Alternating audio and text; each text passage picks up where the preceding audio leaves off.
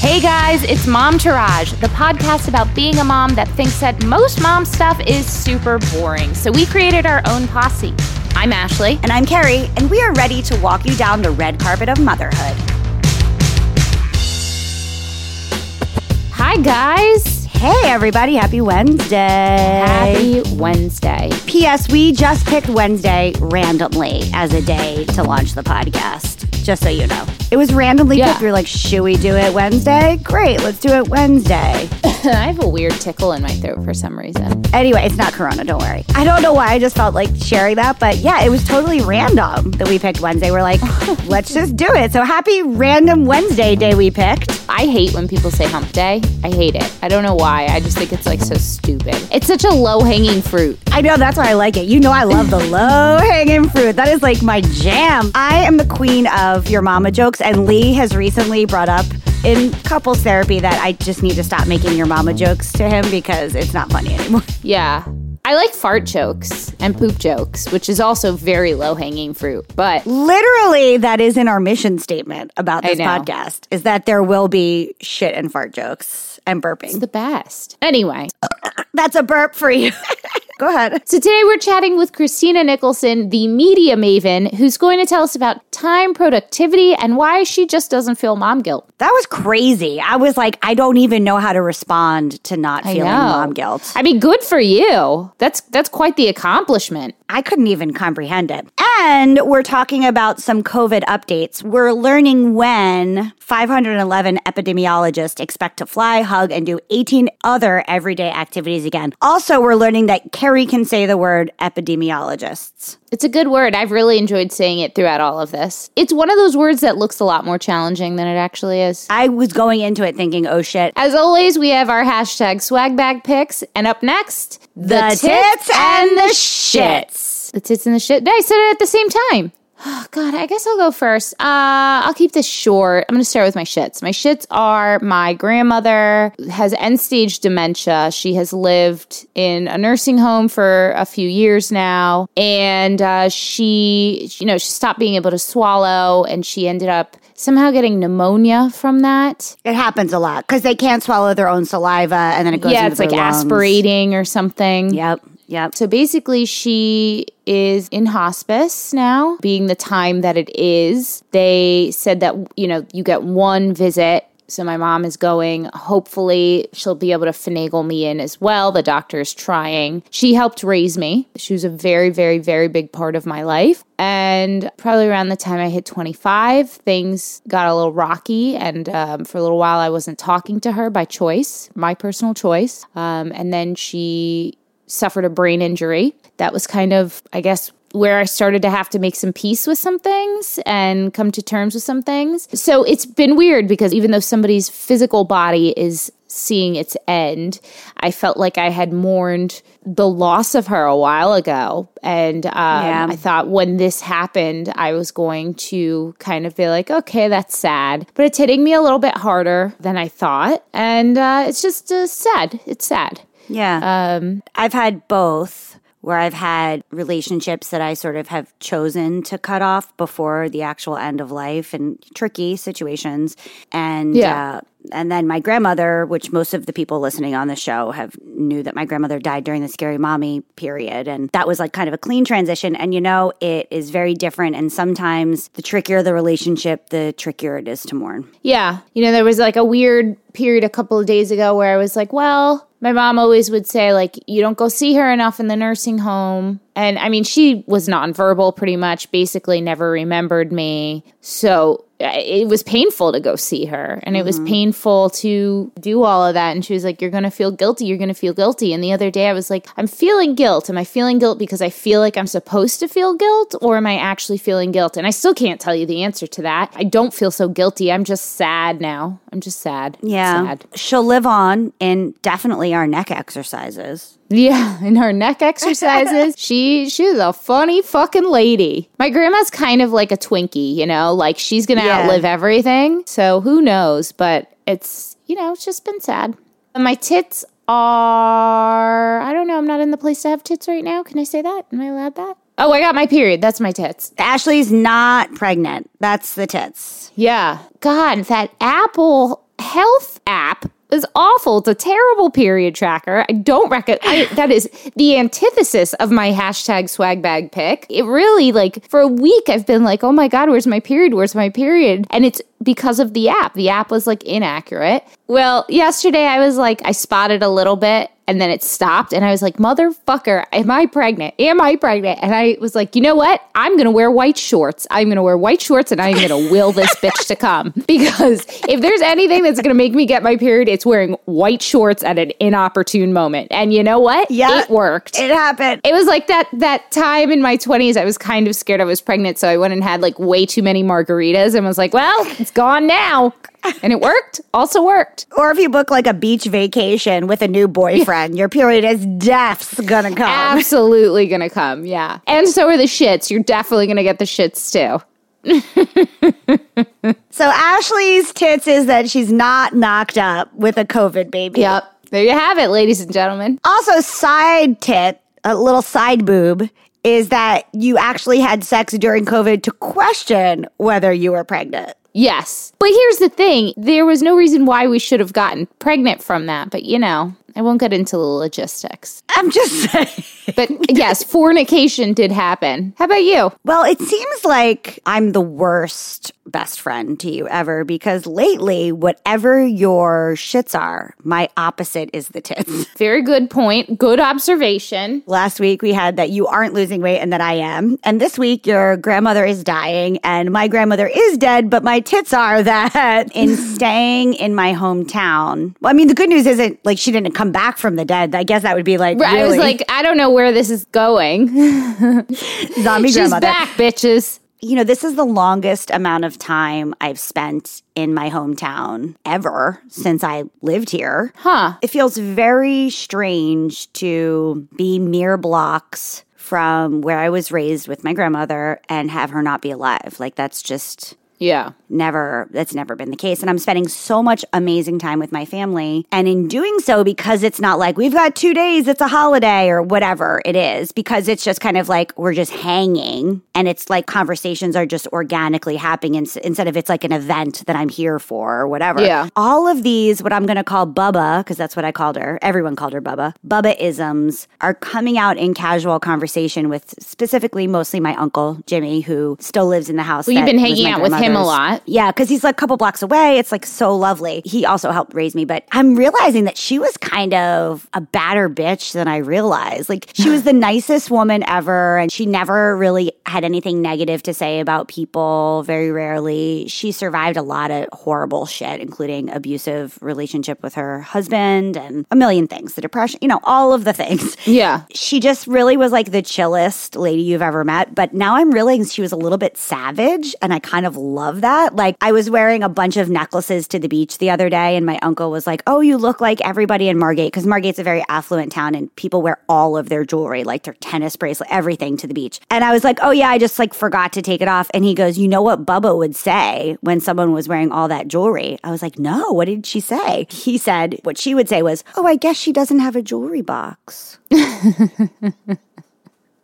But she had all of these like kind of nice, but absolutely not nice ways. It's kind of like a bless your heart kind of thing. right. Yeah. So I'm learning all of these things that now when he said them, I'm like, oh my God, she did say that. I'm loving that she was secretly a little savage. It's such a kinder way of saying some shit than the way my grandmother would say stuff. I'm loving the sharing of some of the things that I had forgotten about my grandmother. Everybody misses her so much. She was such an integral part of everyone's life. And also this town, like she was really big in this town. Guess it's like tits and shits. I just miss her so incredibly being here. Like there's nothing that doesn't Yeah. remind me of her. Everywhere reminds me of her. And it's the tits because It's nice. It's a nice memory. Does this whole thing with your grandmother passing and the fact that there were so many kids, does that make you question having Luna be an only child? Because this is making me question Sebastian being an only child a little bit, which we know I've questioned this on and off forever. No, I question Luna being an only child for other reasons. Not this, because she had seven kids. It's like a lot of kids. That's a lot. That's an unnecessary amount of children. She had them because she was Catholic and she did not believe in birth control. Of so, course. Well, I'll tell you, when Matt thought I was pregnant, did I tell you this? No, mm-mm. Oh, when I was like, oh my God, is my period not coming? And I looked at him and was like, you know, I might be pregnant. Matt like got emotional, happy, excited, emotional. And I was like, oh my God, do you want to have another kid? And he was like, no, I don't. I like our life. I like our quality of life. Like we're finally okay. Like I just don't want to have another kid. But I couldn't believe he reacted like that. And I'm not upset with him. It's just like was surprising to me. I don't know, man. I don't know. Yeah. All I can tell you is there's a lot of thoughts in my head right now. Um, so that's my tits. My shits are. Can I have like a quick three? A three turder? sure. Yeah, why not? Okay, so um, I had my thoughts all in a row until we started talking about death and Sorry. getting pregnant. Uh, first shits is herpes because evidently when I forget to put SPF on my lips, I get the beginning of a herpes outbreak. It was not a full herpes, but I have like a fever blister on my lip from not putting sunscreen on my lips. What's a like not full herp? What does that mean? Someone who also has gets cold sores. I don't know what that means. It just looks like a pimple. It's not like big and it just looks like a whitehead. Oh, okay. So it's just a small cold sore. I guess so. And then I put like Abreva on it and it just is a dried up thing now. But it never Oh. got like like no one could see it except for me. It just looked like a whitehead, not even on the lip, like on the lip Okay. line. So you got a small cold sore be- began to come out and then like went away. Yeah, I've never actually had a full one. I've only had this, what is which is like the beginnings of one. And it happened really because I was out in the sun in like really You've never had a full not- cold sore? Never. Never? Never. Just the beginnings Good of them. And then. I take lysine, I put Abreva on, and then it never comes to fruition. This podcast really took a turn today. We're talking death, we're talking pregnancy and cold sores. Guys, we promised you the real deal. We promised. And here we are. wow. Okay, next one. Next shits. Next one. I mean, shits that we're like leaving here for good, the beach, Yeah. and going back to Brooklyn. So that's a shits. And then the other shits is God, I had three funny ones, and the only one I can remember is herpes now. Oh, fupa. Can we talk about fupa or vajumic, as I like to call it? The fupa is real. Like, and from what I've talked about from other mothers who are my age or had a C section or whatever, I don't even know how much I diet and exercise. I don't think my fupa will ever go away. I think I just have a fupa now. So my shits are fupa, forever fupa or vajumic. Yeah. Which is front upper pussy area or when your vagina and your stomach slide together Yeah. vajumic. Uh-huh. I have it and it just looks like I have a swollen vagina area. And I just do not like the way that it looks at all. And I don't think it's going away anytime soon. Try some CoolSculpting or something. Maybe, but basically herpes and fupa. I mean, I cannot with either of these. I can. I'm What really a, a, catch. combo, man. Jeez Louise. Herpes and fupa. I am over it. Like, will I ever look good in jeans or will I just have to wear tops that cover the fupa area? Like, this thing happens where you like sit and it it's almost like your very lowest part of your fat belly hangs over your vagina type of thing, right? yeah, I have two of them with a line in between. It- yeah, it's quite possibly the most unattractive thing I've ever seen on myself. Like I'll look down in workout pants and be like, "The fuck is that thing?" I mean, I guess it's good that I don't have herpes on my vagina. yeah, I mean, I would say so. Thank God it's two separate shits, not the same. That'd be like a lot. Too much, actually. Too hot to handle is what I have to say. Mm. That's my shits. Let me tell you, this is a joy of a show for you today. Yeah. Isn't it great that we have on our next guest who is going to teach us one, not to feel guilty about anything, and two, how to be a badass bitch? So, today's guest is a former TV reporter and anchor, owns and operates her public relations firm Media Maven, recently launched Master Your PR, an online course that teaches small business owners how to handle public relations on their own, and hosts the How to Become a Media Maven podcast, all while raising three kids. Let's welcome our guest, Christina Nicholson. Hi, Christina. Hi, ladies. Thank you for having me. Thank you so much for taking time. I mean, listen, as all of us being working moms, we understand how hard this new phase ways of living is while trying to work, have your kids, and make time to do other stuff. So thank you. It's so fun. I'm coming to you from my closet for that reason.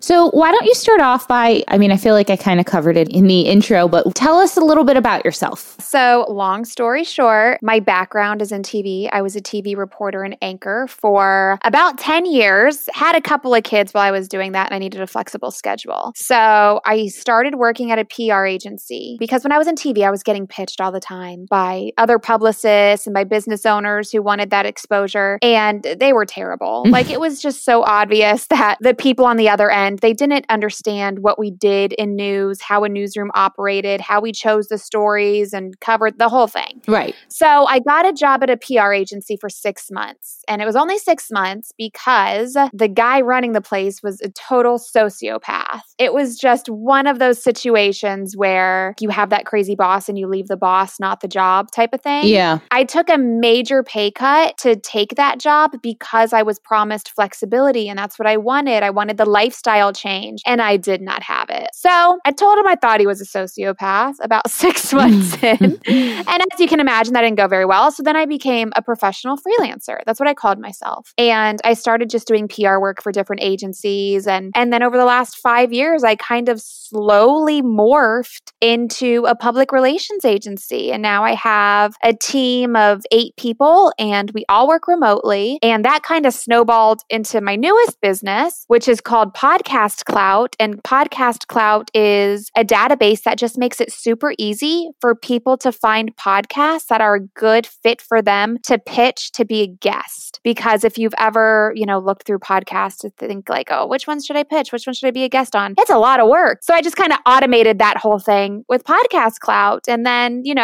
doing all that in between the diaper changes and putting on the movie on Disney Plus and all of the things. We sort of just alluded to it, but tell us how old your kids are. You said you had three. Tell us about them, how old they are, what you got. So many. I have an eight year old daughter, a five year old son, and an eight month old boy. Wow. He was the surprise. I might have a surprise right now. Who knows? Oh, Ashley, you didn't take a pregnancy test? I test didn't. yet? I didn't. Not yet. Wait, what? What is happening? I mean, I don't. Th- I think it's going to be fine. I think I'm just using a wonky app on my phone, but you know, one never knows. It, Maybe we should do a test on the show. yeah, I'll pee on a stick live. It makes for really good television. I need to leave my house to get a stick to pee on, so I'm gonna. I'll work on that later today.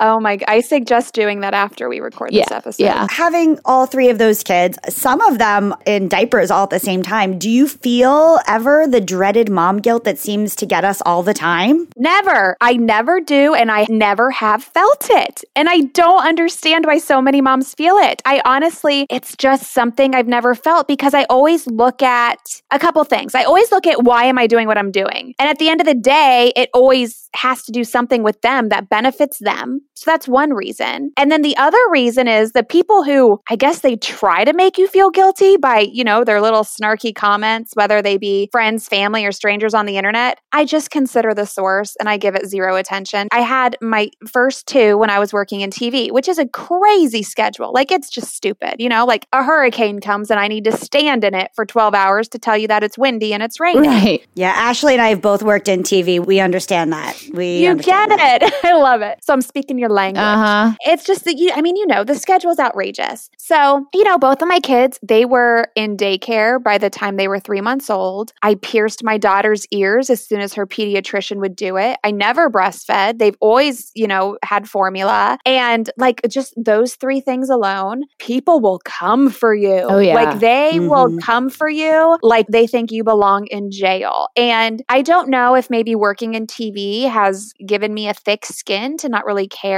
about what other people think. But at the end of the day, like, why am I doing this? Oh, I'm doing this to pay my mortgage so my child has a house to live in. Okay, well, I'm not going to feel guilty about that, you know? Carrie and I have talked about this as well. And I'm not going to sit here and say I've never felt mom guilt. I definitely have. And it's always when I get a certain kind of response from my son, you know, like if I've been gone for a, a, lot for work and he's like starting to act like he wants nothing to do with me, that's when the mom guilt is triggered for me, really, in all honesty. But the thing that I kind of have to remind myself is listen, I was a person with goals and dreams before all of this. And when you go off to college and you really go and start your own life, I'm going to be left by myself to be my own person again. So it's really only for all of our own best interests that I do this. A hundred percent. And as the hippie in this, at least between me and Ashley, what's your sign that you feel no mom guilt? I need to know. Okay, I'm an Aquarius. So tell me what that Oh. means. Yeah, what does that mean, know what that Carrie? means, Carrie? That's a water sign. So Yep. they're usually very creative, but usually very empathetic. I'm very empathetic. I yeah, am. but usually people that are empathetic have more mom guilt. So I'm just fascinated by you. This is amazing. I need to take on some of these things because I am a fallen Irish Catholic, Italian Catholic. So guilt is around me all the time. You know what I feel like being empathetic creates problems for me? It's with my team and it's Mm. holding my team accountable. And it's like if some goals aren't being met and they tell me, oh, I'm trying and I'm doing this. And I'm like, okay, I understand. That's when being empathetic creates a problem for me. But I think also, you know, like Ashley, you mentioned, like if your son, you know, may be upset if you're gone for a while. My kids have never acted in a way to make me feel guilty. Okay, so like that's I've good. never maybe once or twice, but then I just like explain to them, like, listen, I have to work. If you want to go to Disney World, mommy's gonna go and do this. and then they shut up and they're like, okay, get out of here. We want to go to Disney. so I think maybe that's part of it. But yes, I am Carrie. I am empathetic. You are you wild with the signs and the reading of people. she's very like spot on with this stuff. Like she's very uh when we first met, she'll be like, You're a Virgo, aren't you? And I was like, How the fuck did you know that? That's amazing. Very intuitive. yeah. Well, I have my hippie training. So you had mentioned that sometimes people will see things like you mentioned the feeding formula or the piercing your kids' ears. I'm Hispanic, so my ears have been pierced since Girl, I am with you out of the womb. Yeah, exactly. Two days old, I was pierced for sure. had I had a daughter, she would have pierced ears also. How do you not let those things affect you? How do you not let other people's opinions affect you? Because that's what I find the most intriguing about it. That's such a skill that I personally need to work on. Yeah, no, well, a couple of things. One, I think just working in the TV industry and being on camera, it affected me at the beginning. But after so many years of people critiquing your hair and your outfits and saying you shouldn't be on TV because you're pregnant and every other thing, I don't want to say you become numb to it, but more so you consider the source. Yeah. Like, why am I going to let a stranger negatively impact my life? Even if you know the person, they probably still have zero impact on your life. Yeah. So, why are you going to let something that somebody says on the internet bring you down? Like, when you think of it like that, you realize, oh gosh, I am. That is so stupid of me to let somebody hurt my feelings. I don't even know this person. They don't even know me. So, why do I even care? As my mother says, they don't pay your bills. Facts. Yeah. I think maybe a third career is you need to be a life coach. Yeah. I would be the worst because I would tell people to shut up and get over it and move on. Yeah. I mean, that's the kind of life coach I would go to, is the kind who's like, ah, grow a fucking pair. Let's go. Ashley, that's called your mother. Yes, exactly. That's why I respond very well to those kinds of people. That's why you love me because I'm like, oh, Ashley, shut the fuck up. yeah, pretty much. So you're doing all of these things. I I feel like you must have some time management and productivity tips. I have a lot because that is my jam. I think my first two years of business, when I was a quote unquote professional freelancer, the biggest problem there was that I was afraid to invest in my business. I was one of those people who said, I don't have time or I don't have money. And I would soak up all of the free content that I could online and apply it. And that's great. Like it kept me making some sort of money, but it was never a lot and it was never consistent. So I was always stressing about money coming in the next month. And then I hired a business coach, and that started helping with the money mindset problems that I didn't know that I had at the time. And that's a shortcut to success. You do not waste any time when you hire somebody who is smarter than you to tell you what to do. Yeah. You just do what they tell you to do.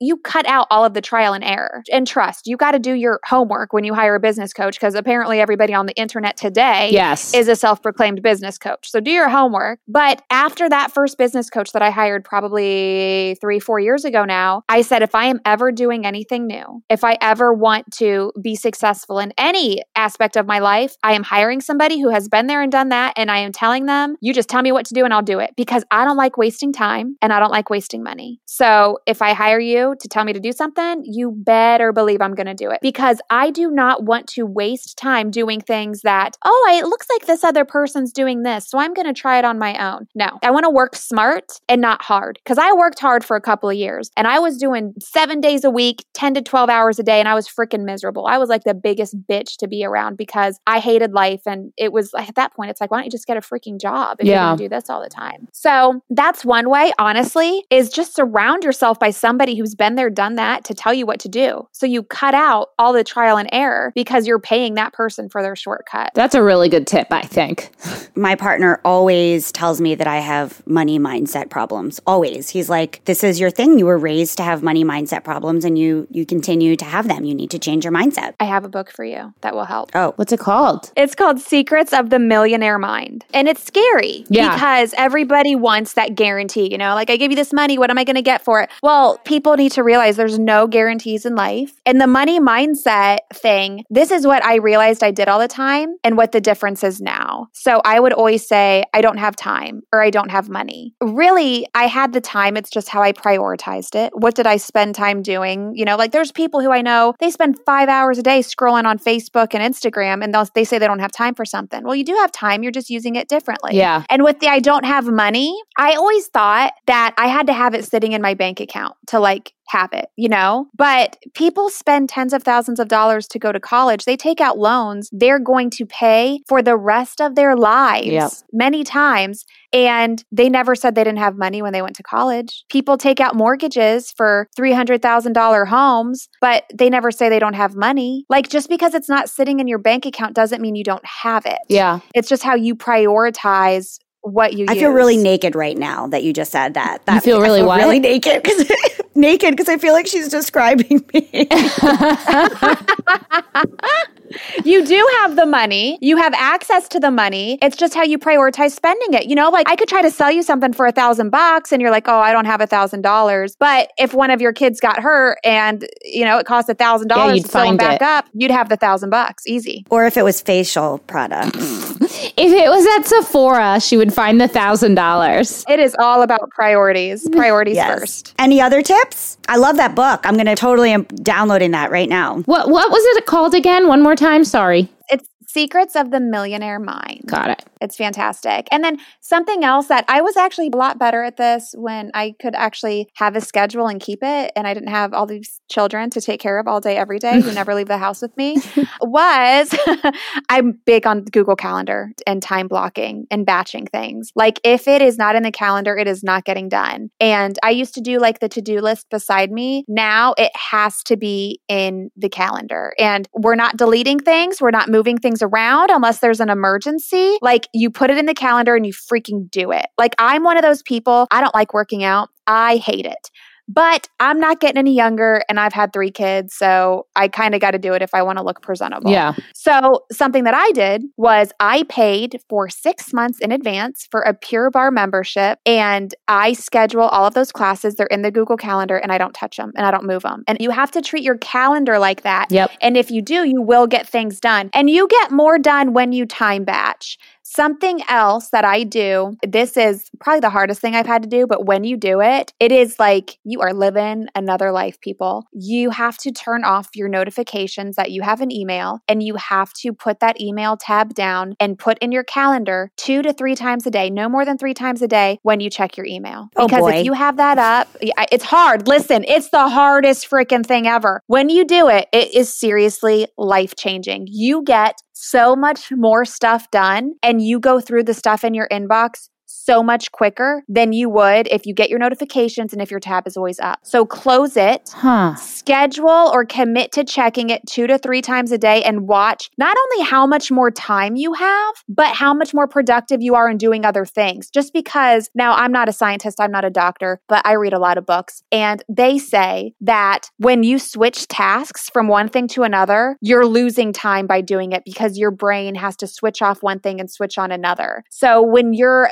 responding to notifications here and there in the middle of you trying to do something, it's taking you longer. So, like, focus on one thing, do the one thing, and then when you're done, move to the next. It's also why I think working from home during a pandemic with a kid is so hard because I always say that it takes me triple as long to do any task because I'm interrupted like a million times in between. And every time I have to go to my child and then come back to the task, it's like so much time is wasted just getting my mind back to the task. Yeah, that's why I mentioned the calendar has gone out the freaking window these past few months. Yeah. Because, Yeah. and even when you entertain the children with something, they want to come over every three minutes and show you what they colored or what they built. Like, can't you wait like an hour? Every three minutes, they got to show you. They need you to play with them. That's my kid. And I'm like, no, uh, no, I don't need to play with you. Figure it out. The screen time here is like through the roof, and I've got no problem. oh, yeah, about it. same. That's one kind of guilt I have no issue with. What do you think is like your biggest tip right now, aside from screen time, for staying at home and working with kids? I mean, screen time for the win, Alex. Yeah. For sure. I would say lower your expectations. Like you can't continue the way you were in December or January or even February. You can't do that now. So I've had to lower my expectations and say, okay, I did expect to do this. I did want to do this in my business. And I can't. Not only can I not do it because I got kids home all the time, but I can't do it because everybody's affected everywhere. Yeah. The one thing we can do, though, is wear masks. I just want to throw that out there. Whenever I see my opportunity, I uh, like to remind everyone out there don't be stupid, put on a mask. Is there anything else you want to add? Anything else you think people out there need to know? Anything about parenting? Um, don't feel guilty. You probably don't have anything to feel guilty about. I have on ChristinaAllDay.com. I didn't mention that. That's like my side hustle fun lifestyle blog. That's our next question. What are you going to plug? Yeah. So You can plug it all. It's just like, you know, you got to have a fun side hustle in addition to everything else. So um, at ChristinaAllDay.com, I have a little cheat sheet on 10 reasons why you shouldn't have mom guilt and how to kiss it goodbye. So you can check that out. It's right on the homepage. While you're here in your podcast app, you can find me at Become a Media Maven. And I talk back on social. I don't just post and ghost. So you can find me at Christina All Day on Instagram and Twitter. And I think that's it, ladies. I never heard post and ghost. I know. I like that. You can find me at mediamavenandmore.com. If you go to pitchpublicityprofit.com, it'll take you to a page in there. I try to keep it simple where I can uh, help you out with pitching the media to earn publicity and turning it into profit. You can also check out Podcast Clout at podcastclout.com.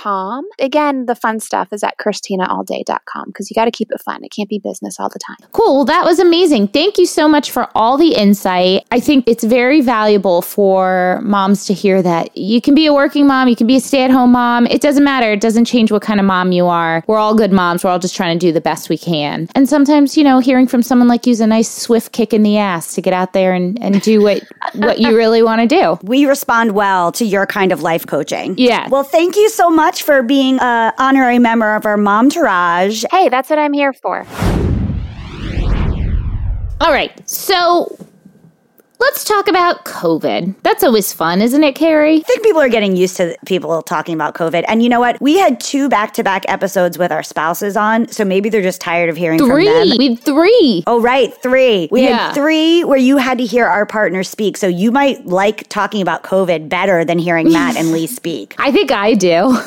so, we're just for reference for you to know this. We are recording this on Wednesday, June 17th. So, by the time this airs, you know, numbers are definitely going to be changing and different, but wanted to give you some frame of reference. So, we've hit this really interesting time. Stay at home orders have been lifted around the country. As of the recording date, 19 states have seen a rise in new cases over the past week compared to the previous week. They are Alaska, Arizona, Arkansas, Florida, Georgia, Hawaii, Kentucky, Michigan, Nevada, New Mexico, North Carolina, North Dakota, Oklahoma, Oregon, South Carolina, South Dakota, Utah, Vermont, and Washington. It's like the edges. yeah, is it or is it like the middle? Where's Arkansas? Arkansas is like I guess I guess so. What you're saying? It's a bottom edge, right? Yeah. Yeah. Edging. It's edging. And then, according to somebody, data, hospitalizations in 12 states are up since Memorial Day weekend. This current surge is not due to protests despite what our administration may want us to think. And here, where there's lots of protesting, the protesters are all wearing masks and the police officers aren't. So they're for you in that. Yeah. As my brother used to say. According to data aggregated, ooh, aggregated, that's such a good word, by CNN from the COVID tracking project, from May 25th to June 9th, there's an increase in several states that began the last past couple of weeks. The lag period between when people are exposed to the virus to the time they may actually get tested and come back with a confirmed infection can be like two to three weeks. So that kind of brings you guys up to date. You kind of see there's a surge happening in places. I think for all of us, and especially those of us in the Northeast who have kind of hopefully been through the worst of it, although Cuomo did, he did the dad thing and threatened New York City and the Hamptons and said, if you guys don't start taking this shit seriously, I'm going to put you in another lockdown. And you know what? God bless. God bless Thank you. you. Thanks, Cuomo. I, I, you know, I'm a Cuomo sexual. I want to see cool those with it. nips, Cuomo. Yeah, exactly. We kind of wanted to spend some time talking about what things we can be doing, how epidemiologists would be handling this, but I wanted to touch on one more point. This is from a Scary Mommy article, and that is to date, there have been 73,000 plus confirmed cases of COVID in Florida as a whole. Of those, 103 children have been hospitalized, and 10 have been presented with that very strange condition that's starting to pop up, which is called the multi-system inflammatory syndrome in children. That's where, you know, your intestines and your organs and your brain and heart and stuff become inflamed. But so far, no one under 25 has died from COVID in Florida. They're not very concerned with children. They still feel like they bounce back. It's a bit strange because the percentage of children who tested positive out of all the kids who were tested is at a rate of 9%, which is higher than the positivity rate for adults. And again, they're not so concerned. They're more concerned about, you know, the elderly lunch lady or staff at summer camp or your grandma or anything like that. I was reading a New York Times blurb. They said they're talking to psychologists, child psychologists in development, and they said that if we can keep the numbers like where they are now, it's more detrimental to keep kids from school than it is to open it. Now, of course, Why? if just socialization and mm. developmentally. Now, of course, if we get a surge again like New York had in the beginning, that might change, you know, talking about risk versus reward. But if it's at this sort of of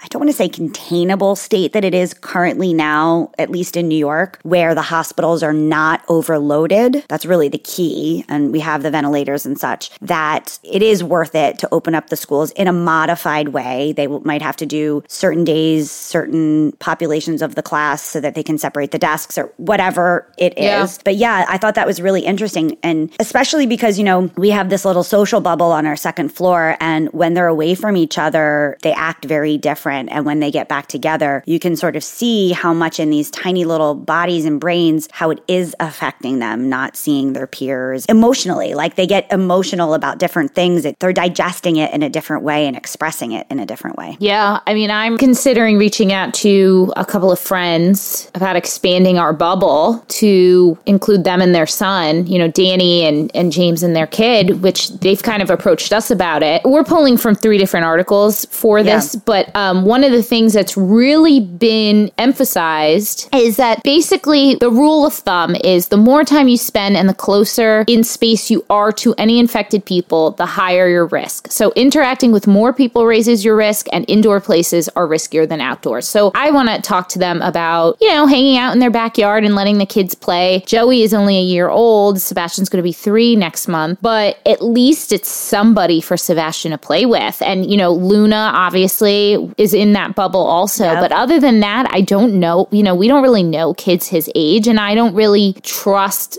people I don't know well enough to be safe about things right now. You know, there is an article again in the New York Times called How to Hug During a Pandemic. And I noticed this when we did our socially distanced hangout. Sebastian, like, he's so well behaved and said, Can I hug you, mm. Carrie? And I looked at you, and then you said yes, and we hugged. And this article talks about how, of the many things we miss from our pre pandemic lives, hugging, people have said, has been on the top of the list. And they talked to scientists who study airborne viruses to teach you the safest way to hug. And so they talked about two masks hugging faces in opposite direction. Right. A parent to child hug is fine because the child's probably going to be more by your stomach. Right. But turn your head. Or a parent with a mask on, or I'm saying parent, but an adult with a mask on kissing the top of the head of a Yeah. child who's also wearing a mask. They talked about that and that humans have brain pathways that are specifically dedicated to detecting affectionate touch. That's why there's baby huggers. You know, there's know. volunteers who hug babies in hospitals. We don't know how many infectious viruses it takes to make you sick. It's probably more than one. So if you don't talk or cough while hugging, the risk will be very low. Yeah. So I was teaching Luna to hug a tree. And although that's good and cute and novel, it's not the same. Like Sebastian No. melted into me when I gave him a hug. Yeah. It was really sweet. I- feel it. I feel like he needs more. He needs more. He needs to see kids his own age. We drove by his daycare the other day and he said randomly that he was sad that none of the kids in his school could come to his birthday, which was a totally out of left field comment overall. But also think of that little boo boo thinking about yeah, that. Yeah, of course. You know, and I also wonder if what you read in the Times about schools opening or not reopening, what ages that applies to. So we got a call this past week that Sebastian's daycare is closing permanently. Her concern was like, how do you keep babies and toddlers aw- six feet away from each other? How do you keep them from not sharing toys? You can't. It's No, impossible. can't. You can't. In this same vein of the new normal and weighing risk versus reward for our mental health, as we play this as a long game, just like Ashley's workout routine and weight loss plan, long game, we need to think about how to sustain this. So we don't do what so many places, like we just discussed Florida doing, which is like, I'm tired of this. Let's just pretend like it's not there. Right. And then it gets worse. How can we handle keeping things, I want to say regulated, but that makes it sound like I'm talking about the state or, you know, self regulation. Let's put How it can that we way. normalize what's happening, basically? but still have our mental health and Yeah. still be able to do stuff. So, This is based off of an article from NPR called From Camping to Dining Out. Here's how experts rate the risks of, of 14 summer activities. And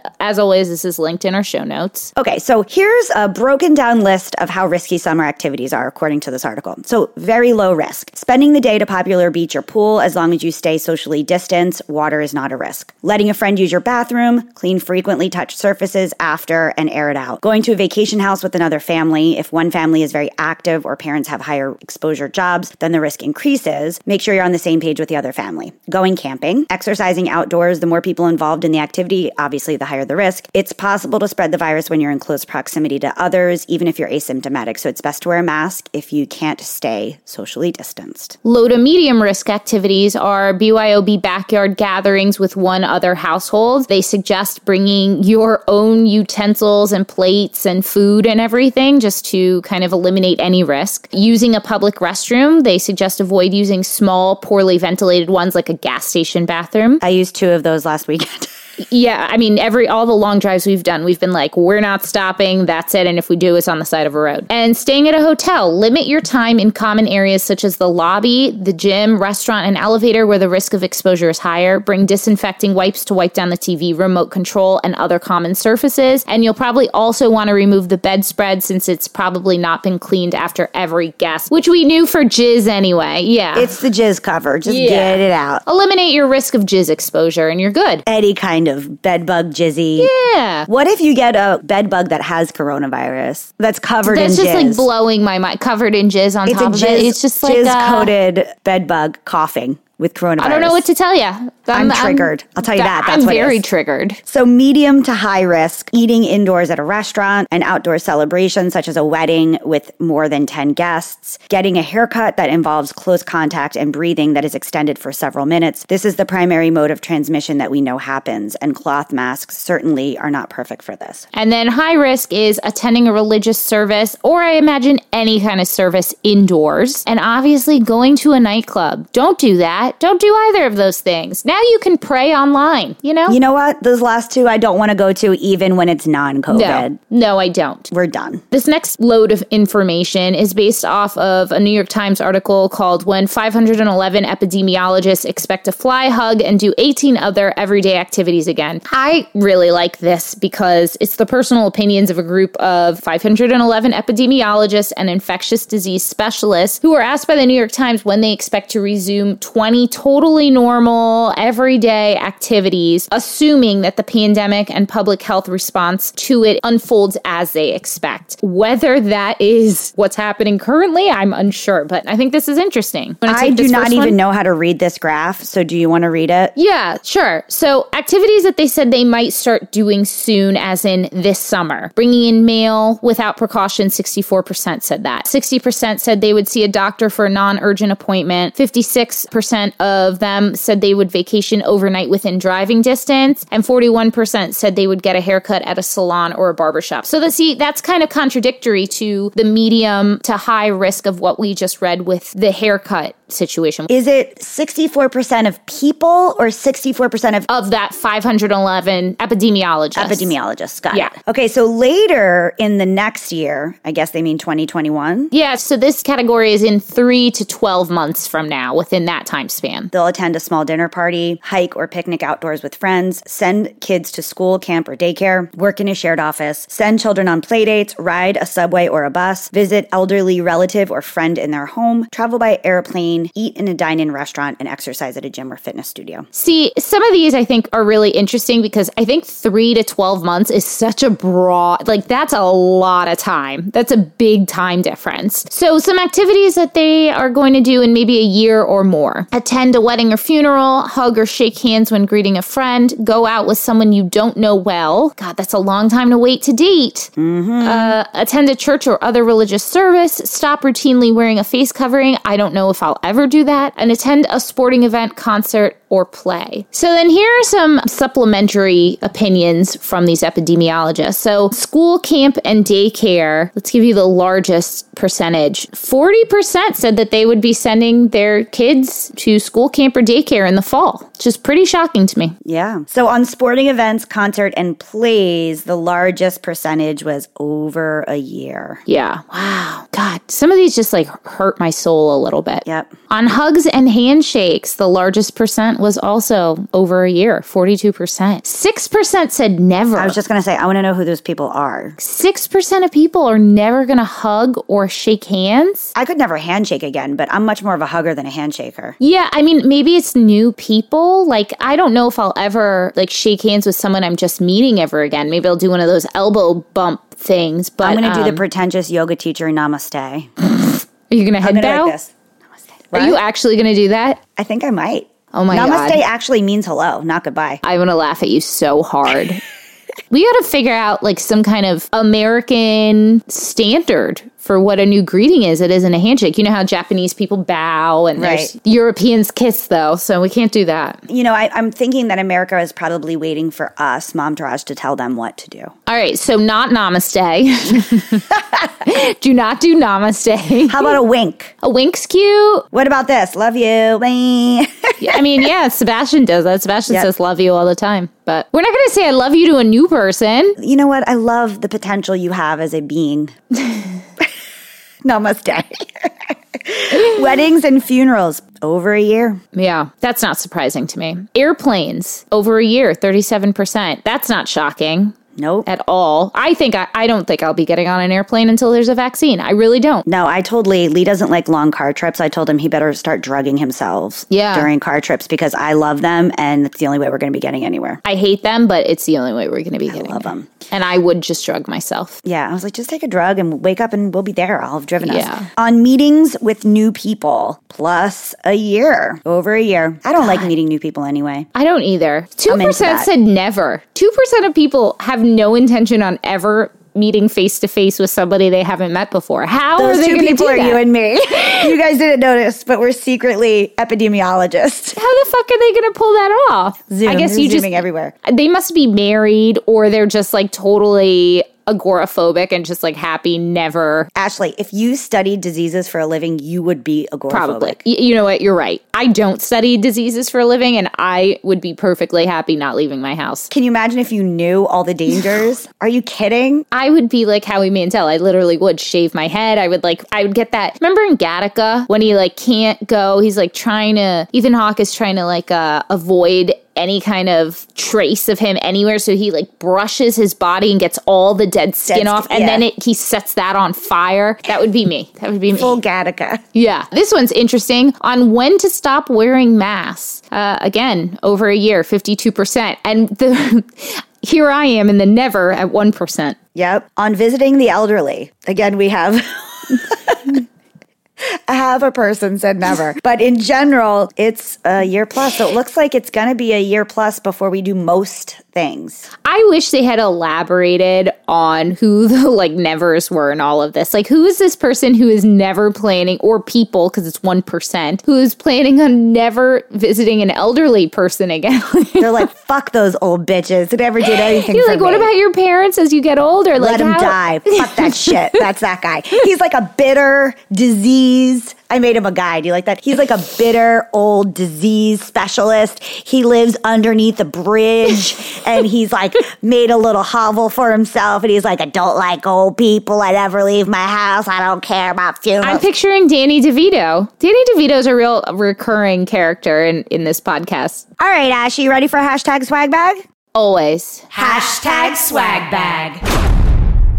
You want to go first since I see you've typed something in our script and I have nothing to offer? I really, uh, I've been struggling with this every week. I think the fact that like You're at not home buying makes things? it, Yeah. yeah. it makes it difficult. So my favorite reusable water bottle is a hydro flask. I think this is the 24. Yeah, I have a 24 ounce hydro flask. I love this thing. It's in a millennial pink. It is in a millennial pink. I have this very strange. Okay, so it started when I lived in LA with Matt, and I would fall asleep with like wine on my chest or something, like, you know, a glass of wine on my chest, and I would wake up and it was all over the bed. And this happened all the time. So he bought me a sippy cup, like a kid's sippy cup, and that's how I would drink my night wine.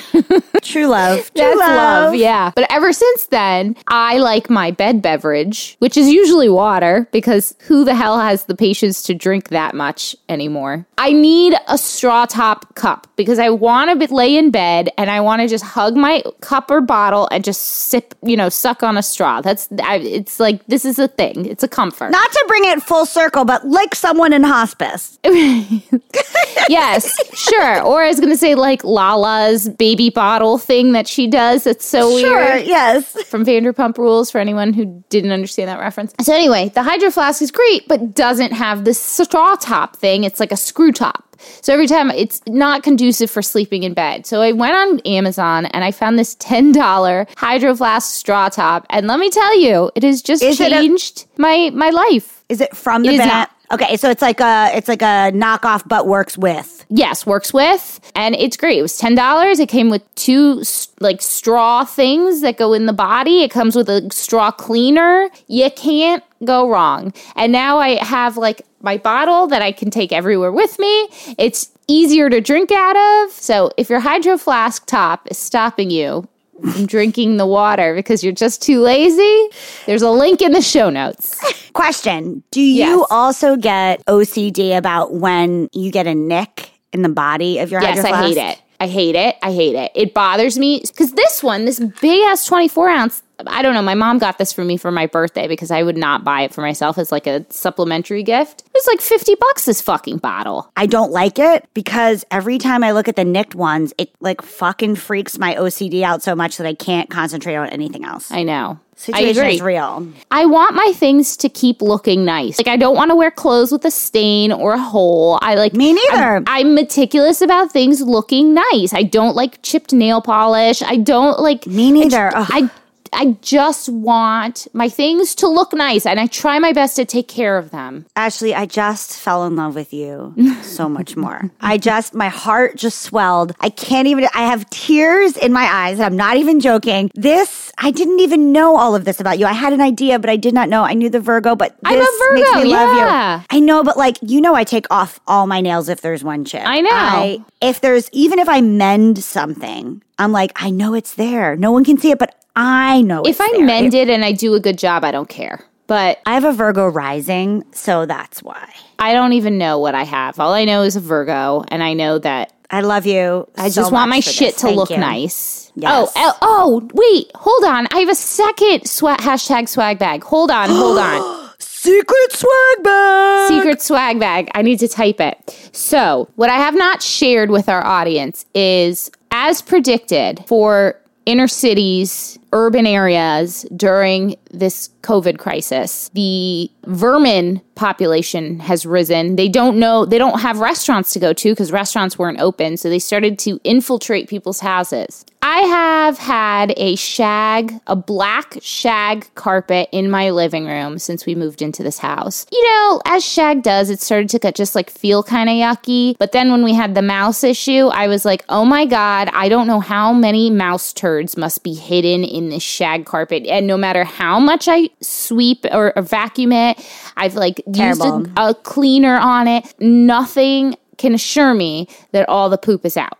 Plus, And children just roll all over and lick shit. Like, come on. Yes, I have a toddler who like drops food that you can't get out, and then he rolls on it. I have a dog who has occasionally taken a shit. I was gonna say your dog's asshole has scooched on that shit. Yes, like there's ugh. just so much. So I bought a ruggable. Which is a machine washable rug. I bought the 8 by 10 size, which is the biggest it gets. It's $400. I found a coupon code online that gave me, I think, 15% off. It knocked off like 50 bucks. It's basically like a two layer thing. There's like a flat sticky layer, like a Velcro layer on the bottom, and that's the pad. And then the top layer is almost like a large sheet. It's chenille, unlike a regular carpet where it's like woven. This is almost like printed on. Feels really nice. I like the design. The other night, I left a popsicle because I drank too much. I left a popsicle that I didn't like on the table and it dripped onto the carpet, which is a gray carpet, and it was a red popsicle. And I was like, shit. So I put it in the washing machine, which is the whole reason I bought this thing, spent this much money. It's because I needed something machine washable. It came out amazing. Totally brand new. It's so easy to put back down.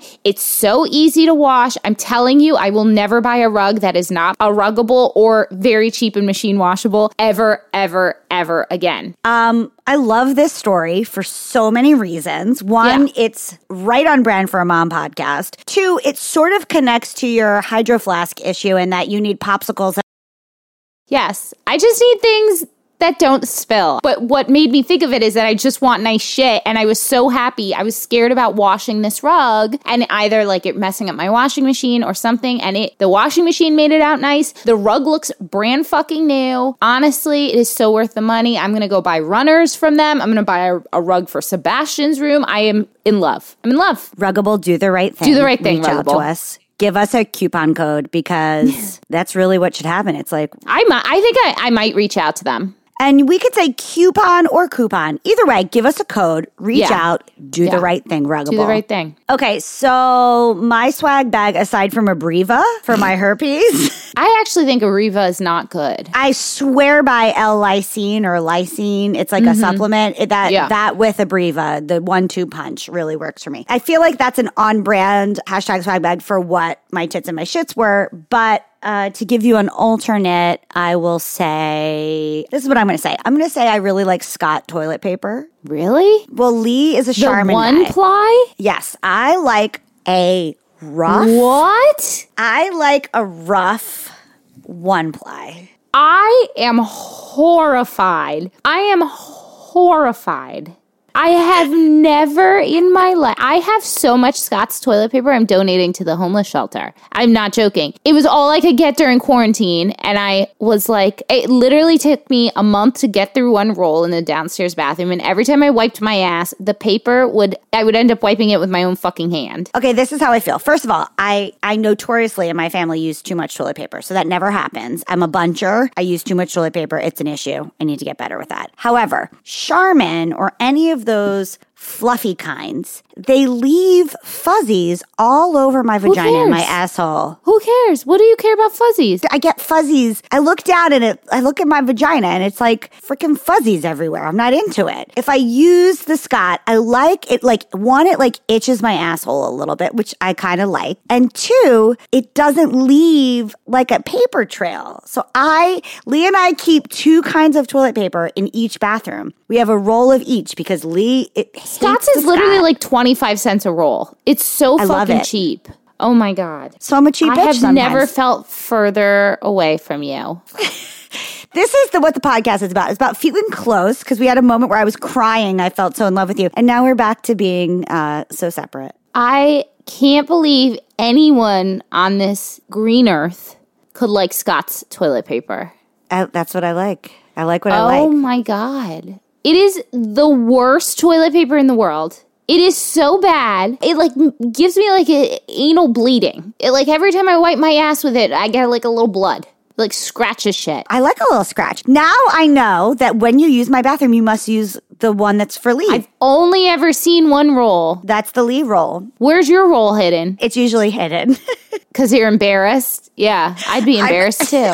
Guys, all I gotta say is, what a big reveal. And we left it to the end. Oh my God. Listen, I don't want to sound like an awful person, but I'm telling you, the only toilet paper I could get at Sam's Club during like real serious lockdown was Scott's.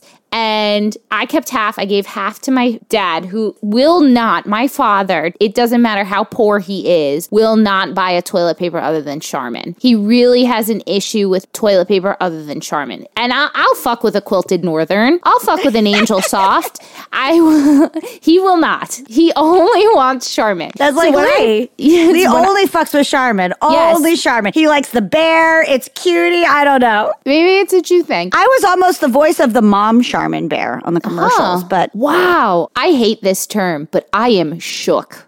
I am shook. Here's the thing also. I feel like this speaks to our guest because one of the things we discussed with christine is how lee says that i have like a poverty mentality that my mind i need to get my mind past this like poor irish working class thing and really embrace wealth. Well evidently maybe the first step is with my toilet paper. Yeah, but it doesn't sound like you're picking the toilet paper because it's the cheapest. mine's not a money thing it's a texture thing All right, well, what a great show. We now know about our herpes, our toilet paper preferences our toilet paper preferences, dying grandmothers, dead grandmothers. It's what we've really run a gamut. Wow. listen we made one promise to you and that was to be real and here we are The people are like, back it up a little bit. Maybe we don't need that much realness, ladies.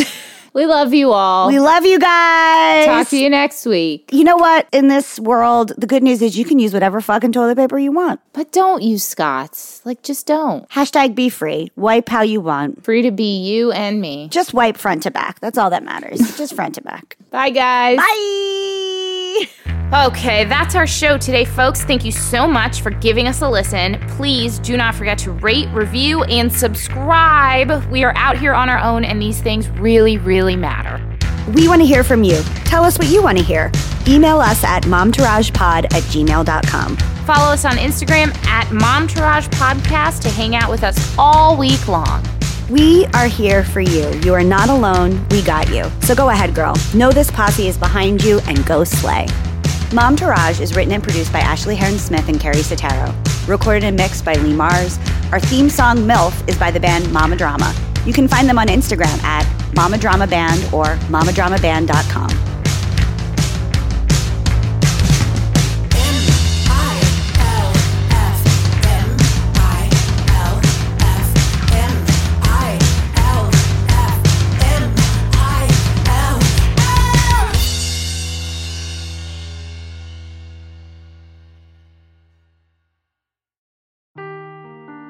Seeking the truth never gets old. Introducing June's Journey, the free to play mobile game that will immerse you in a thrilling murder mystery. Join June Parker as she uncovers hidden objects and clues to solve her sister's death in a beautifully illustrated world set in the roaring 20s. With new chapters added every week, the excitement never ends.